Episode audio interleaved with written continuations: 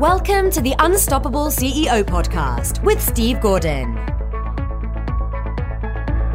Welcome to the Unstoppable CEO podcast. I'm your host, Steve Gordon, and in today's episode, we're talking with my good friend and client, Patrick Stroth.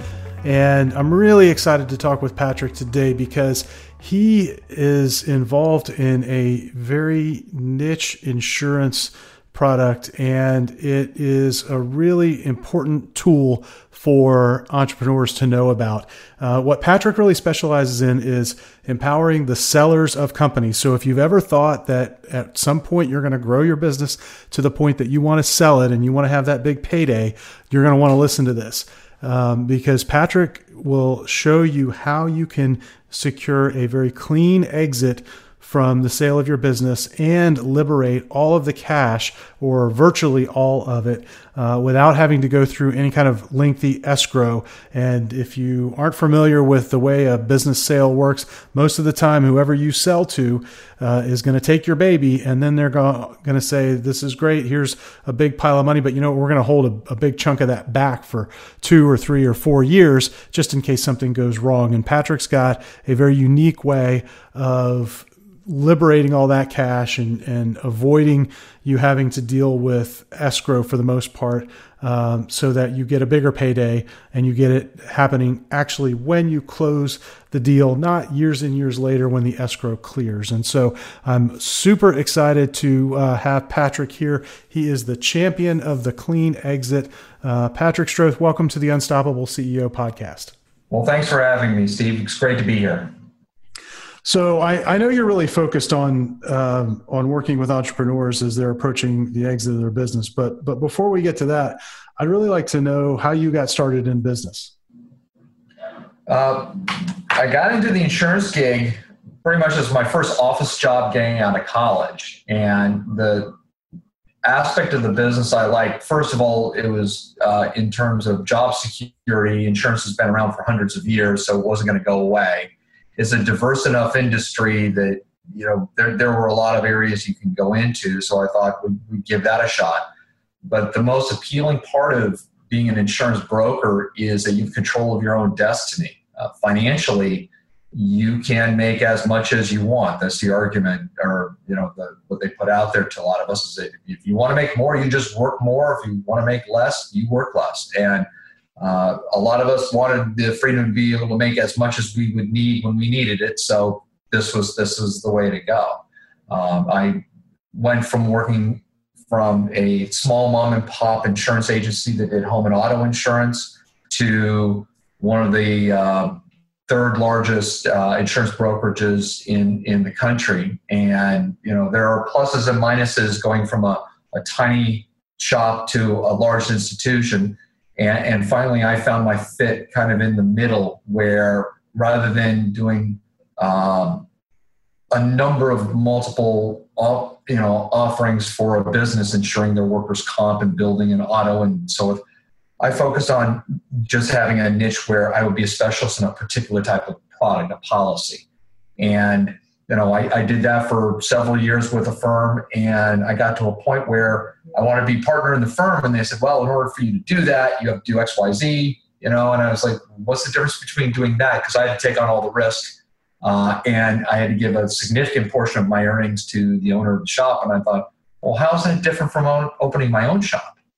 And once I had that thought, you know, that light went off in my head, and you could not talk me out of going out and at least trying my own business. And so I formed um, an insurance brokerage called Rubicon Insurance in 2000, and I've been working uh, as a broker ever since. And it was different in in the insurance brokerage community is um, we are the liaison between a policyholder and the insurance company. Insurance companies don't have the resources to come out and see all policyholders, so they rely on us. So we are the uh, we're the, the stewards out there that represent uh, business owners and get them get them solution to a particular coverage need that they have. So I've got a, a narrow area there. That's where I got into it, and then you know you get your ups and downs with everything else. But I keep saying that you know people would kill to have my problems.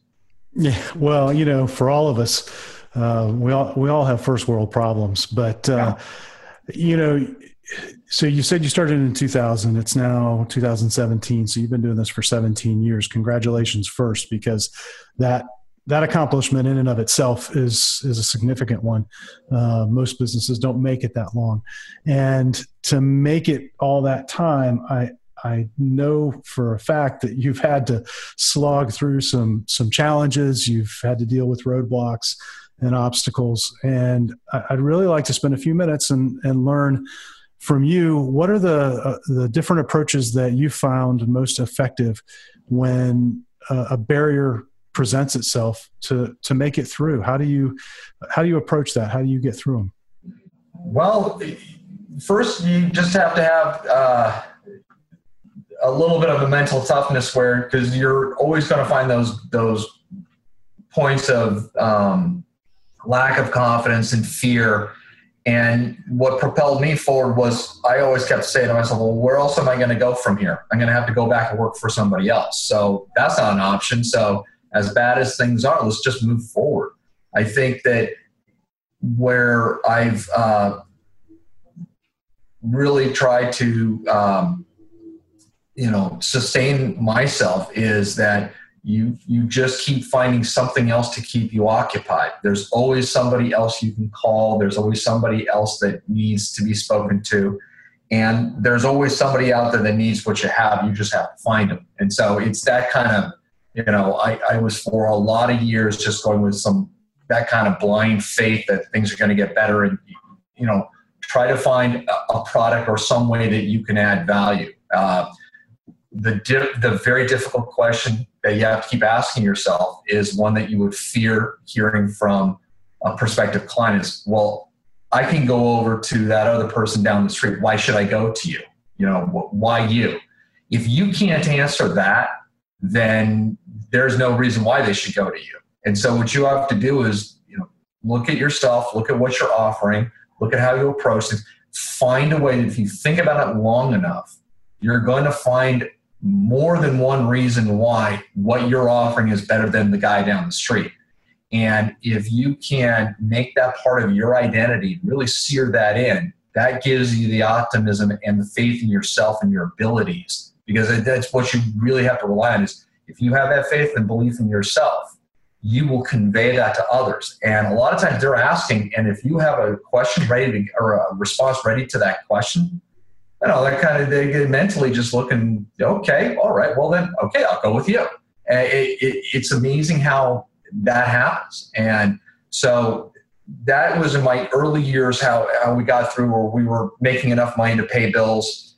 Uh, the challenge becomes not survival the challenge after a couple of years is okay now how do you grow and that's always been a challenge of you know, finding new clients uh, the thing that we all are, are, are, dealing with and you know that's been an ongoing uh, effort for me is to identify where the clients are and then once you have you've identified them which is a huge challenge okay now how are you going to meet them how are you going to persuade them how are you going to get them engaged so that they can ask okay, well, why you? And you get that opportunity. And that's been the big project that we've been working on uh, lately. I think the uh, the one big lesson I had in the last couple of years is that the old approach of cold calling or you know blindly going out and putting yourself on the marketplace. I mean, if, if you've got no other way of doing it, that's how we've all done it in the past. And it's uncomfortable and it's tough. Um, it's also not very effective. And the big breakthrough I came came away with uh, in the last couple of years is that um, rather than being an unknown trying to go out there and, and, and, introduce myself is find a way to get introduced uh, and get you know how can i establish ways to have a, an introduction to a target audience and um, in, in insurance and a lot of businesses, uh, you, you, hear a lot of these very successful people say, well, I, I, I get referrals. Most of my business comes from referrals. And the next question would be, okay, well, how do you do that? And they don't really have a good answer for that. And so the last couple years, that's what I've been trying to do is figure out a way that we can get referrals where we get introductions to ideal clients that will then go ahead and have a much warmer reception and a, a much easier conversion rate than just going out you know blindly to the public because if, if they don't know you then it's that much harder it's that much more of a challenge to to begin establishing yourself with them where they can actually do business and actually pay you you know four or five six figures um, you know and and so the the big lesson that i've learned and where we're crafting our approach business wise for gaining and gaining new clients is uh, figuring out how to facilitate these introductions. And then when you get the introduction how do we go ahead and convey what we do without coming off as a salesman? And that's been that's been the big challenge and that's what we've been doing recently. And it's encouraging to see as you go from fits and starts how you how you try to do this process. It's encouraging to see that over months and months we're beginning to reap uh, returns from from our efforts. Yeah it's been it's been fun to watch and and you are uh, you are starting to see that momentum build which is that's always exciting. You mentioned a couple of words that I think are important. You mentioned confidence, and you and and you you mentioned the word fear, and it, it's really interesting the the interplay that you find between those two uh, between those two words, between the two emotions, really. Um, you know, because we all hit these points where something's not going the way that we want it to, and we really need to get a result, like because we need to put food on the table or or you know we got to make payroll or we got to jump to that next level right and it's really easy to let that that fear kind of creep in and it's it's almost as though confidence is the antidote to it mm-hmm. and um, you, you said something um, important that you know as you feel that fear creeping in you you would just keep moving forward and and you know trying to reach out to the next person that might need your help and I, I always think that it's that forward motion that really is the thing that takes that fear and transforms it into confidence because you can't be fearful and confident at the same time i don't think. Uh, I, I think if you take that fear and you get into action and you have even a small victory that kind of creates that confidence and now it all of a sudden starts to erase the fear. And um, you know when it comes right down to it that's the battle we're all fight, fighting all the time as we lead our our business i think i think the, one of the issues that came in it, again this is just growing over time is just having peace of mind uh, as i'm going forward doing the steps that i've been doing the last two years i'm not going to close a six figure deal with this first meeting okay so get comfortable with the fact that this is a process. If you're going to get an introduction, particularly if you're doing you know high ticket uh, transactions as, as as my firm does, okay, that's not going to close in the first meeting. So when you realize you don't have to win somebody over, you're not going to marry somebody on on the first date. So there's no pressure there. All you have to do is just you know know what you know in your area. You don't have to know what everybody else knows that was the other big moment for me where um, if, if, I'm involved in uh, mergers and acquisitions transactions, I don't know all the legal ins and outs. I don't know all the financial ins and outs that go into you know a merger or acquisition happening. Well, that's okay. I don't have to. The lawyers have to know that. The bankers have to know that. I don't have to know more about their business than they do. Okay. I just need to know about the insurance side. And once I realized that, that I didn't have to be an attorney or a financier or an MBA, all of a sudden there was a lot less pressure.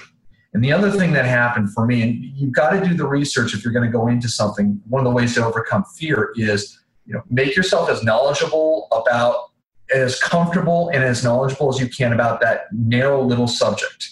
Okay. Um, a, a very wise person once told me, you don't need to know 100% of anything there's this critical 10% of information that you've got to have down cold because 90% of the questions you get about a subject are going to deal with that critical 10%.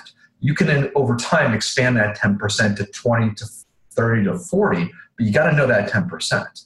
And so I departed, uh, you know, three years ago away from one practice within my insurance firm into a new practice uh, because it there wasn't a lot of competition there, and uh, there was a big knowledge gap in order to to get into that market. And as I was reading, you know, information about this this area, which is insuring mergers and acquisitions transactions, article after article after article, paper after paper that I was getting from the greatest minds, the legal minds and the insurance minds, they all covered the same about five or six points over and over and over. And you know, finally it got through to me that hey, if I know these five or six points, because they're all mentioning it, you know, I sound as smart as they do. And that gave me the confidence then to go forward where and and this is real big leap of faith for you, but if you know those key five or six items, if there was something else out there superfluously that I didn't know, I wasn't going to worry because I would just say, oh, well, that's not as important for me. That may be on some specific thing out there, but I know these five or six things cold. And then you can at least have conversations with other people and, and you're fine. That that's a really big help. The other big help is setting real manageable milestones uh, where if, if you're going to go out I'm going to have this call and not close a deal. I'm just going to have this call. I just want a favorable call that the person will recognize me later. Or, you know, if I asked him to uh, uh, send a LinkedIn uh, connection, you know, can I send you that? And they, yeah, sure. Okay, hey, I got that connection. You don't have to close the deal. Four months from now, I'll be doing a presentation in front of his firm. But today, all I want to do is just get that LinkedIn invitation, or you know, if he says, "Yeah, send me something," I get his email address. Uh, there, there are some people that I deal with in the mergers and acquisitions world, particularly uh, private equity firms. They don't publish or they don't release their contact information. They don't want to get bothered by salesmen. So if you're talking to one of them, you say, "Can I send you something?" Oh, here's my card. Here's my email address. That that's a step forward, and you just keep those little steps forward. You keep moving the ball forward.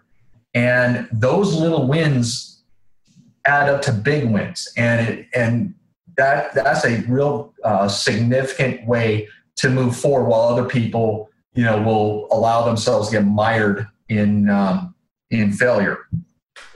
Uh, yeah and i think that's that's great advice on both points. I mean the the shortcut you just shared to uh, to really how to go into an area and learn anything that's probably worth the price of admission today um, in and of itself, but um, but really understanding, especially in larger sales, and we've got some folks that listen that that are trying to make those five figure, six figure, even seven figure sales. That doesn't happen. I mean, I've done them in the past. It, it doesn't happen in a meeting typically. Um, if it does, you know, go throw a party. It's wonderful, but most of the time, there's a process, and and it often takes a, a fairly long amount of time. And but being able to gauge whether you're winning in that process or not it, along the way is i think really important um, and so being able to break things down into those milestones is, is great advice uh, we're going to be right back i want you to, to stay tuned but we're going to be right back with patrick and uh, he's going to talk a little bit more about this issue of liberating cash at the sale of your business and if you're at all ever thinking about selling your business at any point in the future, you're going to want to listen to this um, because it's going to give you some information that you're probably not going to hear anywhere else. So hang on for a second. We'll be right back with Patrick Stroth. Hi, this is Steve. I hope you're enjoying this interview. We've got more to come in a minute, but what I'd love for you to do right now is rate this podcast. Leave us a review, rate us on iTunes. It'll really help others discover the podcast and help us help other CEOs, other business leaders become unstoppable. So if you go to unstoppableceo.net forward slash iTunes, you can find instructions there and links that will take you right to where you need to go to review the podcast. Thanks so much. Now back to the interview.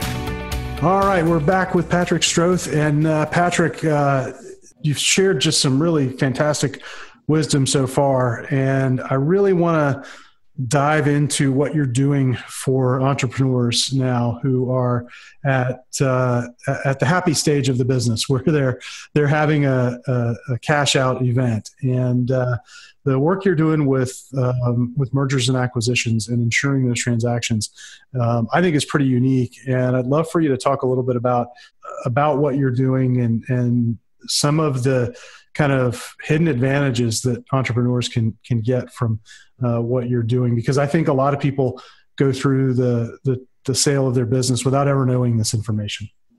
Great. Well, um, appreciate that. The what gets me excited about insurance and being an insurance broker. I mean, I, I get it. A lot of people don't like insurance because it's a product that it's intangible, and you really hope you never have to use it. And uh, for most business owners, the only reason why they buy the types of insurance they buy is they're required by law to do it.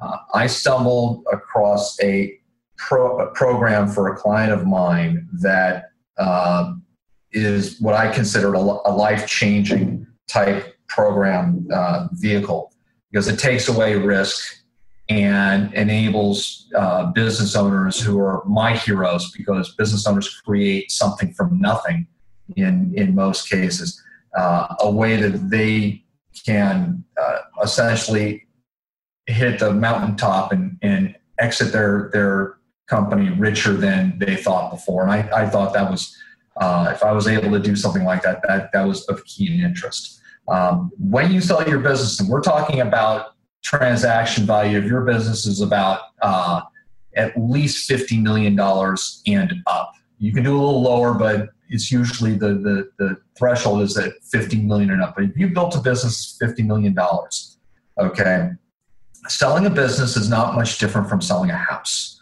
That you, the seller, are in the contract between you and the buyer, you are financially, personally liable to the buyer. If you sell your company, you make uh, a series of disclosures, just like if you sold your house, you make a disclosures about all kinds of elements of your company. Based on those disclosures, we call them representations and warranties or reps and warranties. Based upon those, the buyer makes a decision on whether or not they're going to go forward with the transaction, and if so, how much money it is. Okay. Well, if something that the buyer and the seller don't know about uh, blow up uh, after the buyer has bought your business, it could be that there was some financial problem that you didn't know about a key client suddenly disappears. Uh, there was a, um, if you're manufacturing, there's a big recall after of your product just after you sold it. Think um, Chipotle with uh, with the uh, contaminated chicken, uh, that kind of things, where you didn't know that was coming, and you bought this company. You're in a lot of financial trouble. Well, within the purchase sale agreement, the seller is liable to the buyer for tens, if not hundreds of millions of dollars years after the deal closes, where the seller has zero control because they've sold and they handed over the keys, they're gone, and suddenly the buyer a year or two later discovers, oh, there's a problem here, and it's cost me, and I'm going to hold you responsible. That's built into the contract. And up until now, uh, there are only two ways that these disputes can be handled. Either the buyer is going to have to eat the loss, or the seller is going to get a knock on the door, and all of a sudden, uh, whatever funds they have left in retirement or whatever get taken away by the contract from the buyer. And so the buyer's trying to keep the seller on the hook for their financial loss, or the buyer's got to eat it. And it's it's creates a lot of tension as uh, uh, these deals get closed. And in some cases, they can be tense enough they derail a deal entirely. What the industry has come up with is a way where we can take that risk of the breaches of the reps and warranties, those disclosures, and we essentially bring an insurance uh, team in on a deal. They look at what the disclosures are, they look at the company that's the target of the acquisition, they look at what the disclosures are, they look at what due diligence the buyer did to confirm them. And the insurance company essentially says, okay, I'll tell you what, if something blows up, we're going to, we'll, we'll pay the loss. And it is difficult on an audio to do this. It's easier if you're visual where you see a lot of numbers, but I'll, I'll use some round numbers. Um, But let's say we have a $100 million company that's getting purchased. Uh, routinely, the seller could be liable to the buyer for up to 30% of that 100 million. So uh, the seller goes ahead and, and, you know a year later could have to pay that buyer back up to 30 million dollars if some something terrible happens. Okay, well, what uh, the buyers usually do in these cases, they they'll go ahead and they'll say, look, we're going to hold you on the hook for 30 million for two or three years after the deal.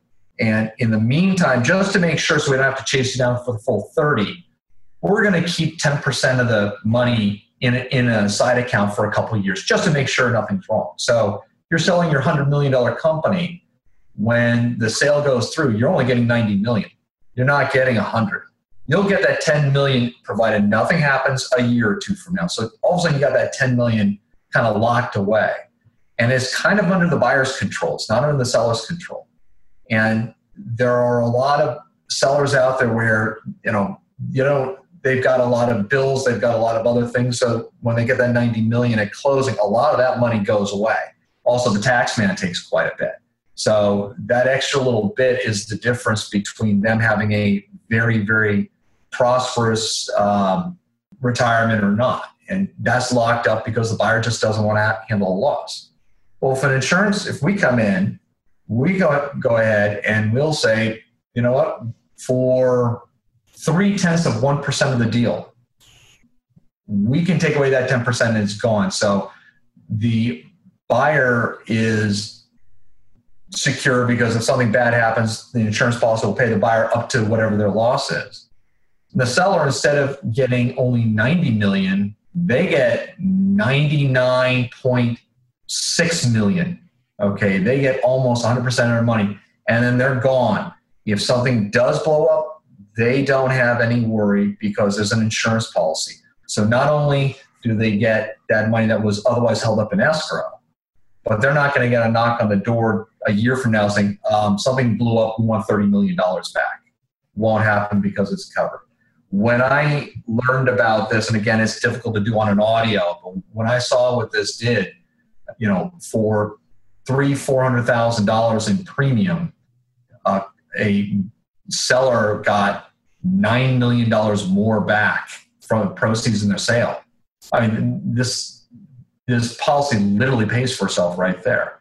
The other thing that's helpful is under the uh, scenario I have, um, you know, you may sell your company. There's the $30 million obligation out there that could hit you from out of nowhere. We've taken that away. So the peace of mind on, on removing that uh, is, is well worth it. But I, I like the, the fact that instead of having $10 million of your money tied up with the buyer for a year or two, well, now they only have to, you know, uh, keep, uh, you know, 100,000, 200,000 and and that's a significant difference and when i saw that i thought okay here's a way where an insurance policy that you know literally pays for itself because you get more money at closing um, a real viable option that didn't exist before.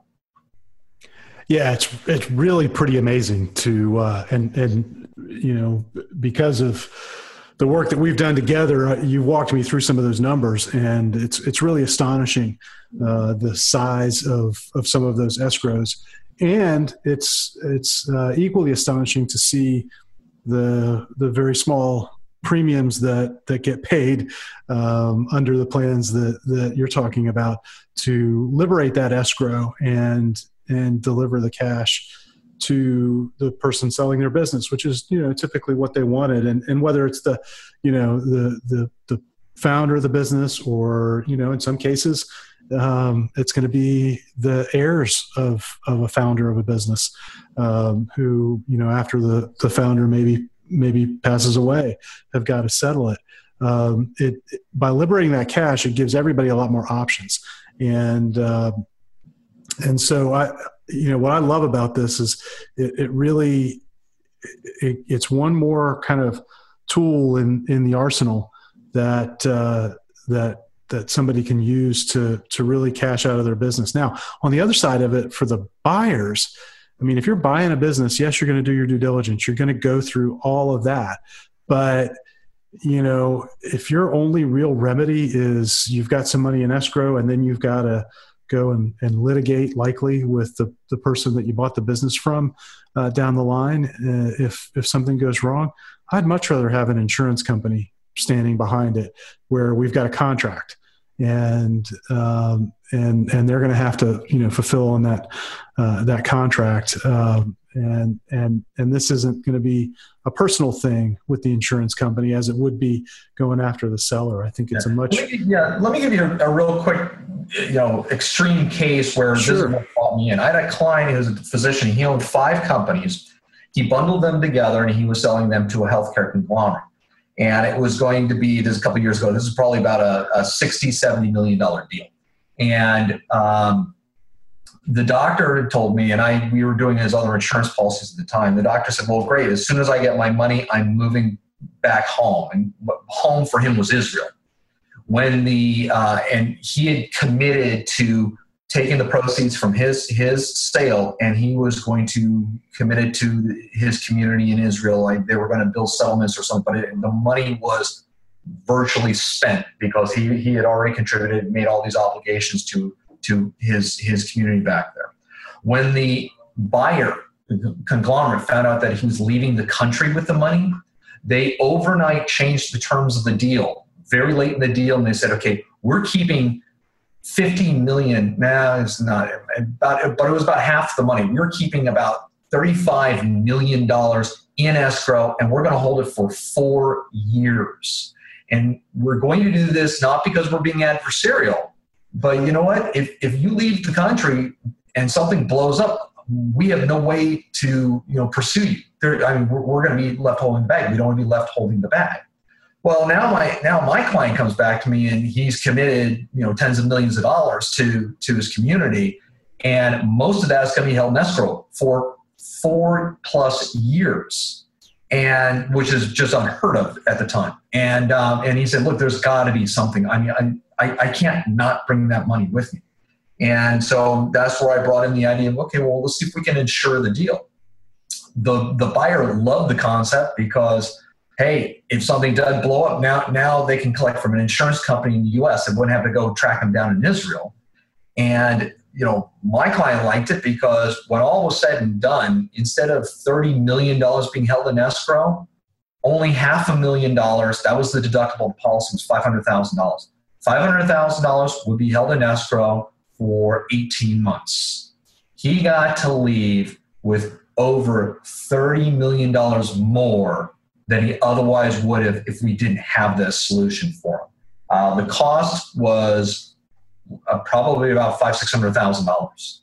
So if, if we had told him that we can get this taken away, it'll cost you three million dollars, he would have paid it. But we were able to, to solve this problem so he can go bring tens of millions of dollars more just right there. And to to our knowledge, nothing ever blew up anyway. So, but the but the buyer had that backstop, and and that was critical. And it was a great way to make you know make the deal close.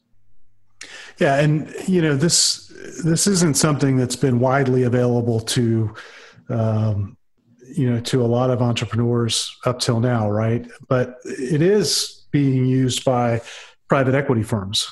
Yeah, company, company private equity. Uh, you know, they're routinely buying companies. They're they're what I call you know the the the business. You know, they they flip houses. You know, but they do it with companies. They buy a company add a couple things, fix it up, or combine it with other companies in their portfolio. And in two or three years, they want to sell it for six or seven times what they bought it for. Uh, and what, what private equity is doing is they're buying these companies from business owners and then selling the finished product off to you know other you know other buyers down the road. Well, because of the the whole issue of the escrow, if you're a private equity firm and you sell off one of your companies, uh, you can't pay your shareholders for a year or two because you're afraid that if something does blow up post deal, you're going to have to claw back proceeds from your shareholders. So private equity thought, well, if we insure the deals, whatever we collect at closing, we can distribute to our to our uh, limited partners or other investors because if something does blow up, the insurance company will pay. We don't have to go and claw it back from our investors. So all of a sudden, they realize they're having higher returns on their investments. And you know, private equity is notorious for not liking to pay for insurance policies unless they absolutely have to. And the fact that they are the biggest buyers or users of this M&A coverage, it's called rep and warranty coverage. The fact that they're the biggest users, you know, says volumes on the uh, applicability and um, uh, availability of this product. I mean, how, how it works. And so uh, it's, it's a product that has not been viable until three years ago. And now that is available, and people in, inside in the private equity world have known about it for a couple years. Um, we're bringing it to, and this is, you know, what I why I pivoted my firm into this is that's an opportunity because there are thousands of other, you know, tens of thousands of other businesses out there outside of private equity that are having opportunities for buying and selling and we can bring this solution to them that the private equity people know about. And uh, you know they're they're not always going to broadcast all their secrets. So this is a this is a tool procedure that is very very effective and available to the to the common man that's outstanding. And Patrick, thanks for coming on today and, and sharing that. So um, we're about out of time, and I've got a couple of uh, final questions for you.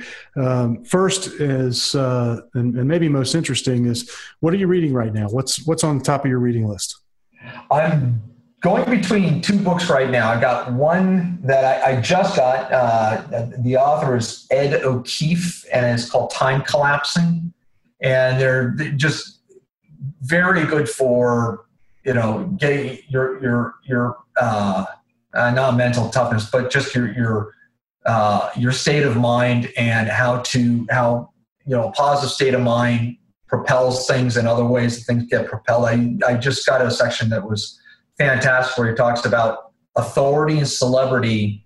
Uh, most of it, you know, most of authority and celebrity in the marketplace is manufactured. And I just, when that hit me, I was like, great. So it's uh, some very great insights. And the other thing is, I'm I'm a native San Franciscan, big 49er fan, and Hall of Fame uh, quarterback Steve Young just came out with his memoir called uh, "My Life Behind the Spiral." Uh, and you know, you don't have to be a football fan to see all the great stories he has in there in his life as uh, you know the great great great grandson of Brigham Young and how he goes to BYU and goes from there to the USFL. And you know, all those things happened during my childhood. I was interesting is when he was a quarterback at, at, Brigham Young, he went on a blind date with, of all people, Marie Osmond. Uh, so, um, yeah, just fun little things like that. It's uh, you know not the not the business or uh, you know uh, personal development book book reading, but that Steve Young book is a, a real fun, fast read. That's that's great. Thanks for uh, sharing both of those. And and Ed's uh, Ed's been a guest on the podcast, and um, and I highly recommend his book. And and uh, I look forward to to reading Steve Young's book as well. So thanks for sharing those. Um, all right, one one final question before we go. So for for business owners who've listened to this and and they want to find out more about this type of M&A insurance so that they can liberate more cash at the sale of their business. What's the best way for them to find out more about this and, and to, to find you? Where, where should they go? Yeah, I think the, the easiest place, go to my website. You can reach out to me there. We have a, a link there for a report uh, about how uh, private equity is using rep and warranty to stack the deck on deals in their favor and how everybody can use it uh, themselves. Uh, so I'd say go to my website, which is uh, www.rubicon, R-U-B-I-C-O-N-M-A, rubiconma.com. That's for mergers acquisitions. And go there. There's actually a link to a um, a, a video webinar where uh, I'm on a panel. We, we talk about you know the ins and outs of it and where it is today. And there's a lot of that you know that core 10% that that we rely on in that conversation, which is helpful. But then uh, go ahead and you can order a report there, and and from there, if anybody has questions or if they want to see you know a, a model, I guess we're we're big in financial models, but we do a model with about three bits of information that will show you a before and after on what, what something would happen with your company. So if you have a, you know, 50, 60, 100 million dollar company, we plug in a couple numbers and we could show you how much more you could get just by having this tiny policy that, oh, by the way, uh, we usually get somebody else to pay for. That's awesome. Uh, Patrick, thanks again for investing some time with us today. Uh, this has been a really, I think, unique topic and one that's not talked about much. And I'm really glad that uh, that you were here to bring it to us. Uh, so thanks again for being on the podcast. Thank you. Thanks for listening to the Unstoppable CEO podcast. Help others discover this show. Leave a review and rating on iTunes at unstoppableceo.net forward slash iTunes.